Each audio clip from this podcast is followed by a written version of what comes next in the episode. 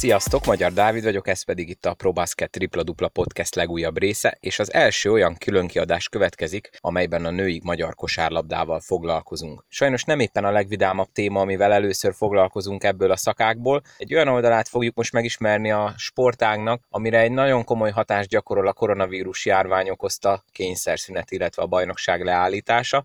Tehát ez egy olyan szituáció, amiben igazából senki nem hibás, viszont eddig nem nagyon foglalkoztunk olyanokkal, akiket ez tényleg elég érzékenyen érint. Ugyanis van egy olyan osztály, ugye a női másodosztályról lesz most szó az elkövetkező percekben, ahol ugye nem mindegy, hogy most a következő szezonban ugyanebben az osztályban vagy egyel föntebb a profiligában folytathatják a pályafutásukat bizonyos játékosok, illetve bizonyos klubok. A Sziget-Szent Miklósi BKG Prima Akadémia példáján fogjuk bemutatni, hogy mennyire komoly hatása van ennek a járványnak, illetve az e következtében beálló gazdasági, sport és mindenféle a mindennapi életre is fontos változásoknak, amit most mindenki megtapasztalt a saját bőrén. Erről eddig nem volt olyan nagyon túl sok szó, sokan tisztában vagyunk, hogy a profi csapatok férfi osztályban, vagy akár a női első osztályban hogyan próbálják átvészelni ezt az időszakot, Úgyhogy most ismerjétek meg a még árnyaltabb oldalát ennek a mostani szituációnak a BKG példájából. Gedei Tiborral fogunk nem soká beszélgetni, előtte azonban hagy mondjam el, hogy lájkoljátok a Facebook oldalt, illetve kövessetek természetesen Instagramon. Továbbra is cél az ezer követő, hogyha ezt elérjük valamelyik oldalon, akkor nagyon komoly nyereményjátékot fogunk hirdetni. Iratkozzatok fel a podcastre Spotify-on, Apple Podcasten vagy bármelyik másik androidos podcast hallgató alkalmazáson, ott megtaláljátok az összes korábbi részt, és természetesen mindig értesülni fogtok az új epizódokról. www.tripladupla.hu, hogyha valaki weben keresztül szeretné hallgatni az epizódokat, itt is megtalálható az összes korábbi rész természetesen. Látogassatok el a www.probasket.hu webáruházba is, Jordan és Nike márkás kosaras cipőket, illetve kosaras kiegészítőket lehet nagyon jó áron, ingyenes házhoz szállítással vásárolni. Ennyit a szolgálati közleményekről, és akkor következzen a beszélgetésem Gedei Tiborral, a BKG Prima Akadémia vezetőedzőjével. Sok szeretettel köszöntöm első női csapatos témaként a BKG Prima Akadémia vezetőedzőjét Gedei Tibort. Tibi, szervusz, és köszöntelek itt a podcastben. Szia, szia, nagyon szépen köszönöm a meghívást, és üdvözlöm a kedves hallgatókat.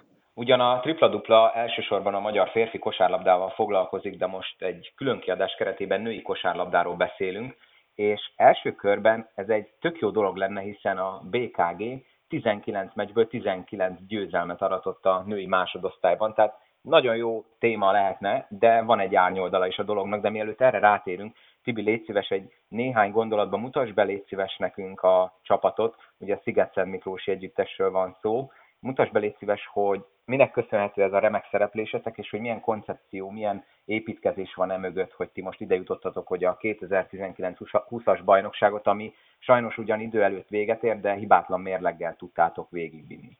Én két és fél szezonnal ezelőtt, hogy ezt a szezon fél szezonnak veszük, bár ez inkább három negyed szezon kerültem a BKG Kis István invitálására, az új testcsapatát hagytam ott akkor, és akkor kitaláltuk együtt, hogy jó lenne Sziget Miklóson egy látványsportban, kosárlabdában NBA gyárcsoportot csinálni, eljutni a, a legfelső osztályba, és ott egy picit megreformáltuk akkor a, a, a, az akkori csapatnak a hevi munkáját, edzésszámot növeltünk, megnéztük, hogy az adott keretből mit lehet kihozni, és évről évre próbáltuk azokat a játékosokat megtalálni, akik beleillenek a kultúránkba, a koncepciónkba, a szellemiségünkbe, és hát ugye ennek a, a két és három éves munkának a gyümölcse az volt, hogy az idei évben veretlenül vezettük a, a ligát, és hát nem titkoltam félig meddig fejbe, már, már az átcsoportra készültünk, hiszen, hiszen nyilván az átcsoportban pottyanás az, az azért egy, egy, egy, nem egy egyszerű dolog, rengeteg háttérmunkával jár. Azoknak, akik nem teljesen vannak tisztában a Magyar Bajnokság működésével, mint például én is ugye az elején, de mi nem titok, már beszéltünk erről, mielőtt ezt a podcastet elkészítettük. Szóval azoknak légy szíves, hogy néhány gondolatban azt is mutasd be, hogy hogy működik a Magyar Kosárlabda Bajnokság. Ugye aki megnézi például a, a szövetség honlapján a másodosztályt, a női másodosztályt, ez női amatőr NB1-ként van írva a piros csoport, amiben ti szerepeltek. Tehát akkor légy szíves, magyarázd már el a hallgatóknak, hogy csak az első osztály profi ma Magyarországon női kosárlabda szempontjából, és akkor ebből adódóan mekkora különbség van egy első osztályú, illetve egy másodosztályú, vagy akkor mondjuk egy amatőr csapatnak a működése, gazdasági, edzős, játékos, mindenféle ilyen egyéb szempontból. Ö, igen, az első osztály a profiliga, a másodosztályban a, a női piros csoportban ö, amatőr csapatok indulnak, illetve olyan 23-as fiúk csapatok, átcsoportos fiúk csapatok, ahol az átcsoportos csapatoknak jogukban áll minden 23 év alatti játékos lejátszatni, státusztól függetlenül. Ergo, hogyha teljesen mindegy, melyik átcsoportos csapatot veszük, a bármelyik profi 23-as játékos a játszhat a b is. Emiatt a bajnokság azért egyáltalán nem gyenge, nagyon-nagyon jó csapatok vannak az 23-as vonalon, a Csata, a Beac, a Pink, ezek, ez a Vasas, ezek mind nagyon-nagyon erős kerettel tudtak kiállni és emellett pedig, pedig volt egy, egy ajka, volt euroligás játékosokkal, szinte minden játékosuk játszott magasabb osztályban, és hát mi is kifejezetten jó kerettel tudtunk nekilátni. Mi amatőr játékosokkal dolgoztam együtt, ők munka mellett edzettek heti 5-6-ot, volt ott szombaton is mozogtunk, volt aki, volt, aki munka után két edzést is bevállalta az UBT-nek köszönhetően egyéni képzésen vett részt, és onnan jött a csapat edzésre, úgyhogy rengeteg áldozatot hoztak a játékosok. Szerencsére meg lett az eredménye. Tehát akkor ti úgy vezetitek 19-0-val ezt a bajnokságot, hogy nagyjából jóval túl vagyunk a felén a bajnokságnak, és most arról beszél nekem légy szíves, hogy itt hogy működik a feljutás. Tehát nálatok van-e rájátszásos rendszer, ki jut fel, hány csapat juthat fel, akkor említetted, hogy vannak úgymond fiók csapatok, ők például feljuthatnának-e, hogyha élen végeznének. Hogy működik a másodosztály a női vonalon? A női vonalban speciális a lebonyolítási rendszer, mert a szövetség nem hirdetett rájátszást, hanem csak és kizárólag alapszakasz útján dől el a feljutás.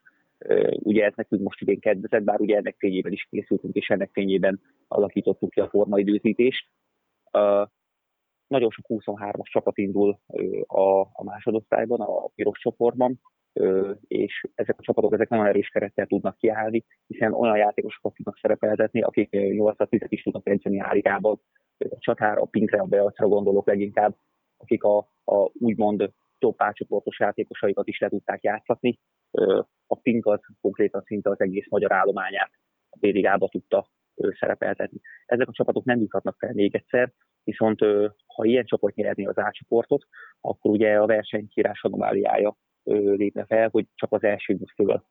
Ebben az esetben gondolom a szövetség eldönteni, hogy akkor van egy kieső, esetleg a másodikat, harmadikat, aki nem 23-as csapat, azt, azt felkérés útján álligába rakják el, úgyhogy mi nem akartunk kockáztatni, mi szeretjük volna ezt a bajnokságot megnyerni, és, és minél hamarabb eldönteni a, a feljutásnak a sorsát. Most itt előttem van a tabella, ugye ti 19-0-val úgy álltok az élen, hogy több meccsetek volt idegenben, mint hazai pályán, 8 volt hazai, 11 vendég, és ahogy böngésztem az eredményeiteket, a közvetlen riválisokat, a csatát és az ajkát is idegenben vertétek meg magabiztosan. Tehát ilyen szempontból említetted a versenykírási anomáliát, most ha úgy veszük, az is egy anomália, hogy ugye úgy lett vége minden bajnokságnak az MKOS keret, keretein belül, hogy nincsen bajnok, illetve nincsen kieső. Most egy kicsit beszéljünk arról az oldaláról, amiről nem sok szó esett, amióta ez a döntés megszületett, hogy már az első osztályban oké, okay, rendben nincsen bajnok, majd a nemzetközi kupaindulást valahogy eldöntik, de amit te is említettél, hogy egy közel három éves tudatos munka eredménye az, hogy ti most itt 19-0-val a feljutás küszöbén álltatok, hét meccs volt hátra. Ilyenkor mennyire volt nektek ez sokkoló, amikor ezt így kihirdették, hogy eredmény nélkül ér véget tulajdonképpen a bajnokság, és annak tudatában mennyire volt ez sokkoló, hogy ugye ti erre tettétek fel tulajdonképpen ezt az évet, és, és nagyon nem mindegy, ugye gondolom én, hogy a játékosaitoknak hogy kell készülni a következő évre, hiszen gondolom az első osztályban egy profi csapatban való szereplés, az más életvitelt kíván, mint a másodosztályban, amikor, mint említetted, sokan munka mellett jártak edzésre. Igen, hát először lesokkolt mindenkit, nyilván a emögött lévő dolgokat elkezdtük fejtegetni, de, de, de az első az egy tényleg egy sokatás volt, hiszen, hiszen ezért dolgoztunk, és, és, és nagyon nehéz volt erre reagálni. Nekem körülbelül egy hét kellett, mire összeszedtem magam. Utána, amikor elkezdtem picit logikusabban gondolkodni, és utána nézni, akkor elfogadtam, hogy a szövetségek ez, ez volt a lehető leg, legjobb döntés, amit hozhatott, hogy, hogy a, a krízis helyzetre való tekintettel tüzet olcsom nem hiszem, hogy ez ennyibe marad, hiszen ha megnézem a környező európai országokban milyen döntések, milyen, milyen határozatok születtek, illetve bízok abban, hogy, hogy a sport szellemisége lesz a legfontosabb, és a pályán elért eredményeket nem fogják ennyire anulálni, ennyire, ennyire semmibe lenni. Ezért, ezért nagyon bizakodó vagyok, és, és nem is gondolkodok B opcióban, mi van akkor, hogyha nem bővítenek létszámot, mi van akkor, hogyha B ligába kényszerülünk jövőre is játékosok szempontjából meg azért nagyon-nagyon nehéz, mert nagyon jól látod, voltak olyan amatőr játékosaink, akik jövőre profi státuszba kerültek volna, hiszen az idei öt kötője, hat edzés az jövőre ugye 8 kötője, 9 edzés lenne, és ezt már csak is kizárólag profi státuszban lehet megcsinálni. Nem is várható el egy játékostól, hogy amatőr státuszban munka mellett napi kettőt mozogjon. Ligában viszont ez már nélkülözhetetlen, úgyhogy az ő életükre is ez nagyon nagy hatással van, hiszen amellett, hogy most home dolgoznak, amellett, hogy most teljes bizonytalanságban, még az is bizonytalanság, hogy jövőre mi lesz velük, a munkahelyeken válaszokat várnak, hogy jövőre ott szállíthatnak rájuk, egyetlen számíthatnak rájuk. Úgyhogy nagyon-nagyon nehéz ez az időszak. Másik pedig az, hogy hogy bár klubok mind nehéz helyzetben vannak most, de a tervezgetések, a tárgyalások azok már elkezdődtek azért a legtöbb helyen. Nálunk ugye ez egyelőre meg se tudott indulni, vagy meg se indulhat, hiszen nem tudjuk, hogy hivatalosan milyen osztályban leszünk, és nagyon-nagyon nehéz ügyötti szemeletekkel kommunikálni, hogy, hogy mi folyamatosan zárójelbe vagyunk. És ugye nem győzően hangsúlyozni, hogy a bajnokság lebonyolítása az nekünk segített volna abban, hogyha még két hétig tart, és papíron is már, már hivatalosan is feljutottuk, akkor onnantól fogva hivatalos tárgyalásokat elkezdhettük volna, például a stár kialakításával, ami szintén nagyon-nagyon fontos. És hogy áll a, a klubnak a vezetése ez a kérdéshez? Tehát azt ugye már említetted, hogy készültetek arra, hogy NB1-esek legyetek. Figyelembe véve, hogy milyen gazdasági helyzet van kialakulóban, hogyha mondjuk most azt mondaná nektek az MKV, hogy ettől függetlenül jövőre első osztályok lettek, nyugodt szívvel tudnátok vállalni a szereplést? Tehát készen áll a klub háttere arra, hogy első osztályú legyen?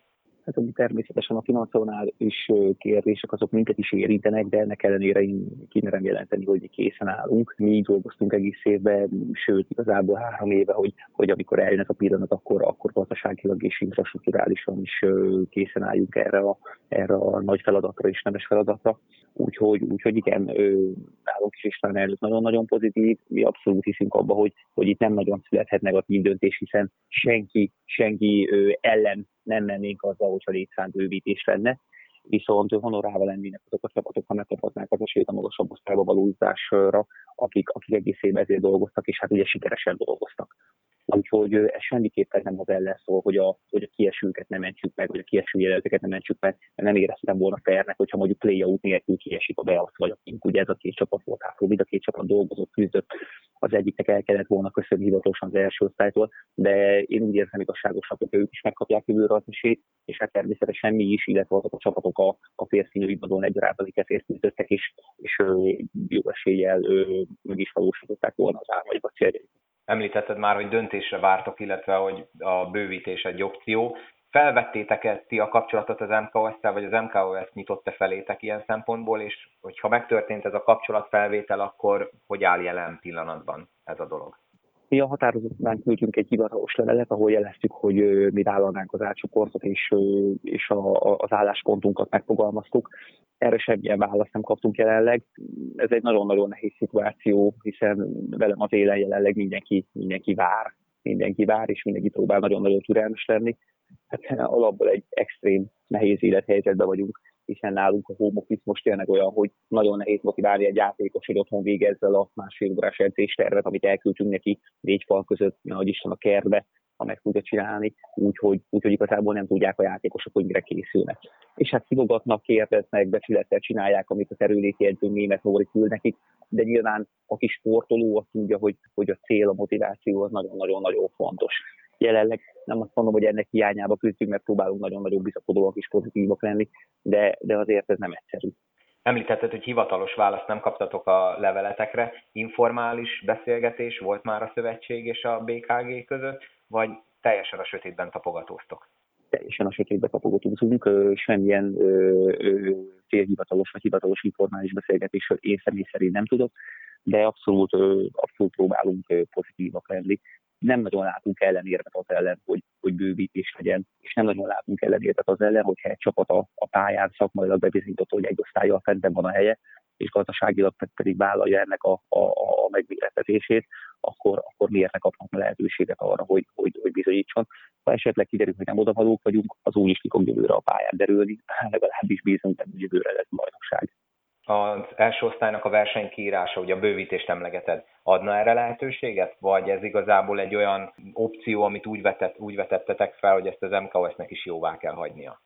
Hát jóvá kell hagyni, az nem is kérdés, ugye a férfi női bajnokság 14 csapatra volt kiírva, a női az, az nem volt feltöltve, 12 csapattal indult meg. Én úgy gondolom, hogy visszajor helyzetben minden lehetséges. Egyébként ez nem egy, nem egy ördögtől való extrém döntés lenne, hogyha létszámbővítés lenne, abszolút ezt lehetne egy évre megcsinálni, és hogyha a szövetség úgy gondolja, hogy, hogy vissza akarja a, a létszámokat a, a jelenlegibe csökkenteni, akkor a kiesők számát lehetne növelni de gyakorlatilag az esélyt az áligában maradásra és az áligában kerülésre megkapná az, aki, aki én úgy gondolom, hogy meg is érdemli. És itt most nem csak magunkról beszélek, hanem férfi mezőnyben is tudom, hogy mennyire küzdöttek csapatok arra azért, hogy felkerüljenek. Alsó ligákat is meg tudom említeni. Többek között a, a fiú csapatommal, a Dunaharasztival is ö, vezetjük a csoportunkat, és, és ott is azért küzdöttünk, hogy bajnokok legyünk, illetve, illetve adott esetben, hogy a klub vállalja, akkor ugye egy osztályjal fentebb a, a magyar másodosztály zöld csoportjába lépjünk. Úgyhogy itt, itt azért nagyon-nagyon sok energia, nagyon-nagyon sok munka van, és, és én szerintem a sport ellen menne, hogyha pont azokat a csapatokat büntetnék, akik, akik, akik a legtöbb munkát végezték el, hiszen ugye a munkának a gyümölcse az eredmény és a győzelem. Tehát akkor, ha jól értem, és azért is kérdeztem erre a bővítésre a női bajnokság jelenleg nem a megengedett max létszámon üzemel, tehát ott igazából még csak nem is kéne nagyon csűrni, csavarni a szabályzaton, meg ilyen jogi dolgokba belemenni, hogy nagyobb legyen a létszám, hanem viszonylag egy tolvonással egyszerűen meg tudná csinálni a szövetség ezt a műveletet, ha jól értem.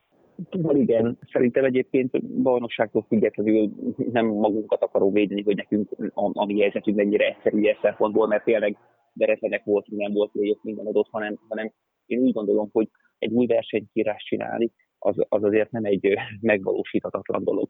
Nyilván egy, egy-két dolgot át kell struktúrálni, egy-egy hétre esetleg meccset kell betenni, de a profiligába ez abszolút nem lehet kérdéses, ott ezt, ezt meg kell tudni oldani.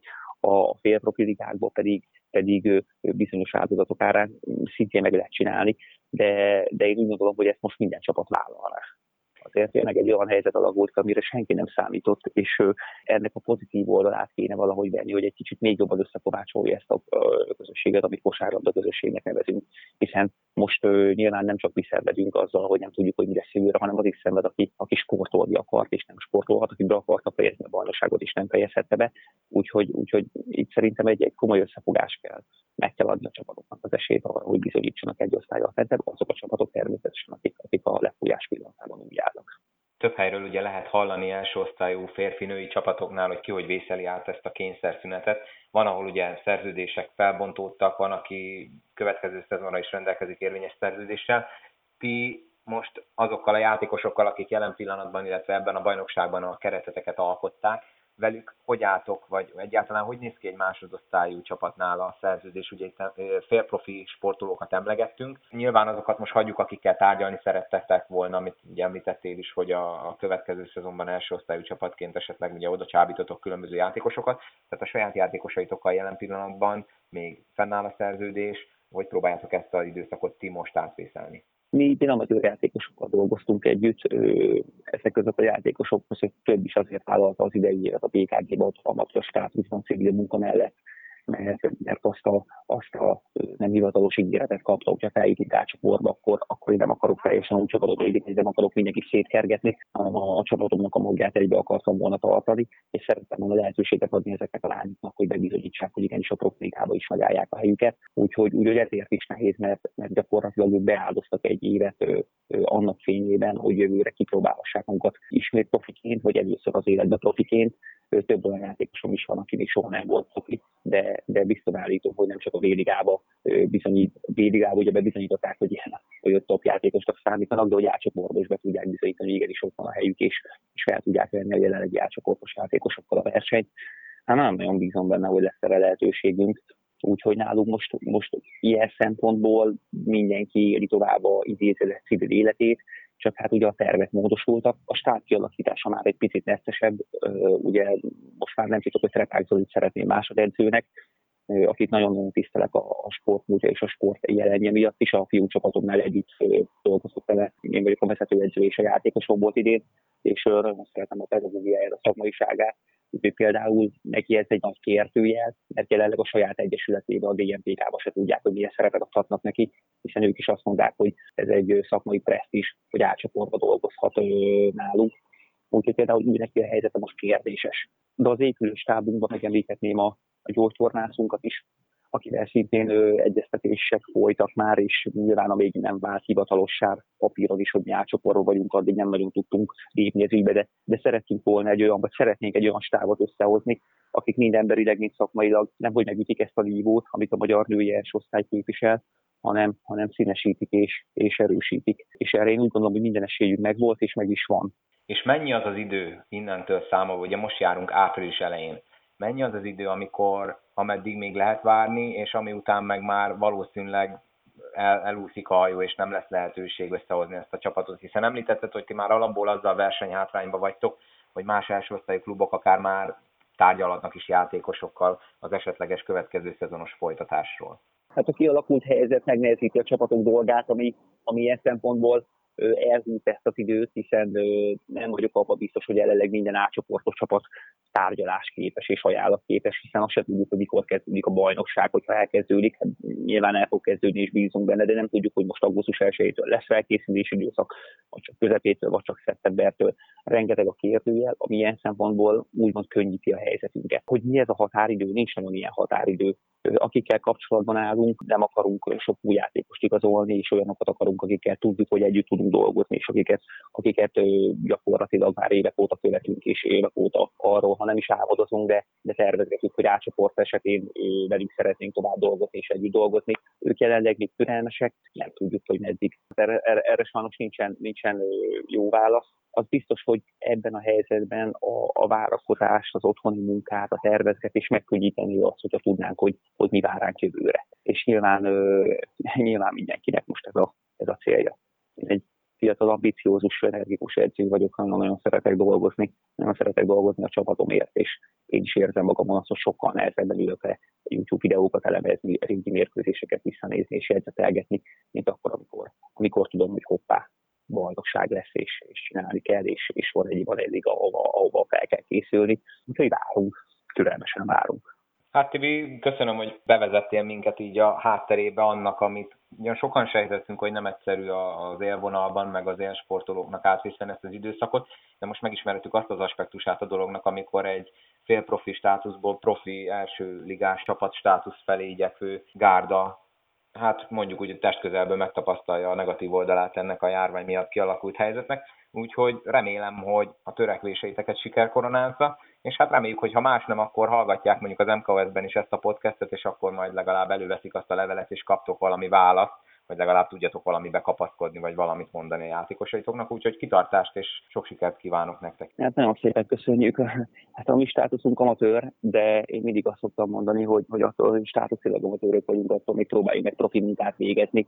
Gondolok itt a, a, az edzésekre, a mérkőzésekre, és, és egyébként a civil életünkre is. Én bátran merem, kimerem jelenteni, hogy az én játékosaim hozzáállása az abszolút, abszolút profi volt, és státusz függetlenül. Nem is szeretem ezt a szót egyébként, hogy, hogy valaki amatőr, vagy valaki profi.